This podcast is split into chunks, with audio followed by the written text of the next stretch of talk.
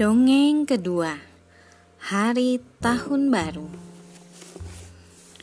Sekarang hari pertama tahun yang baru. Pongo dan Perdita berjalan-jalan bersama tuan dan nyonya mereka Roger dan Anita. Kabut mulai tersibak. Udara bersih dan dingin.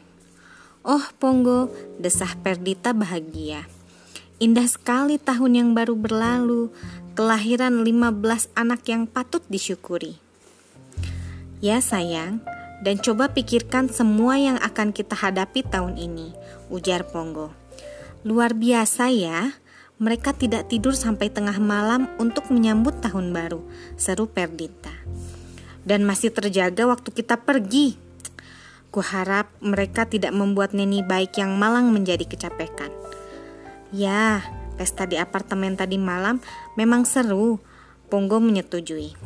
Dan Laki pasti menonton TV sepanjang malam kalau kita biarkan. Mungkin sebaiknya kita pulang saja sekarang, ujar Perdita.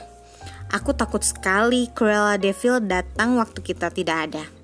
Aku ngeri melihat caranya memandang anak-anak kita. Kurasa begitu, Ponggo mengiyakan. Tapi Aku yakin Neni mengurus mereka dengan baik. Pongo dan Perdita dengan lembut menarik tali mereka untuk memberitahu Roger dan Anita bahwa sudah waktunya pulang. Mereka berempat berjalan ke rumah sementara hujan gerimis yang gemerlapan mulai turun dengan halus. Neni, anak-anak, kami pulang. Roger berseru sementara ia dan Anita melepas sepatu bot yang berlumpur. Pongo dan Perdi mengusapkan kaki mereka pada keset pintu masuk. Tapi tidak ada yang menjawab. Pongo, Pe pekik Perdita. Kepanikannya memuncak. Mana anak-anak? Pongo berlari menaiki tangga dan mulai memeriksa ruangan demi ruangan. Perdita pergi untuk mengecek dapur. Roger dan Anita berpandangan dengan cemas, namun berusaha tetap tenang.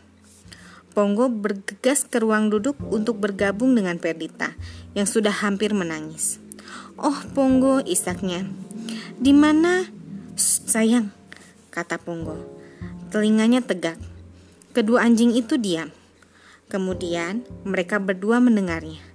Dengkuran pelan datang dari arah sofa. Di sana, di antara bantal-bantal kursi, para anak anjing tertidur pulas. Aku menemukan Neni, seru Roger. Ia tertidur di kursi. Perdita sibuk menghitung anak-anak anjing yang tidur. 12, 13, 14. Oh, Ponggo, salah satu anak kita tidak ada di sini. Tapi Ponggo telah melangkah ke ruangan sebelah. Ini dia sayang, ia berseru. Laki yang menghilang tentu saja. Ia menonton perayaan tahun baru di televisi. Terima kasih, selamat malam.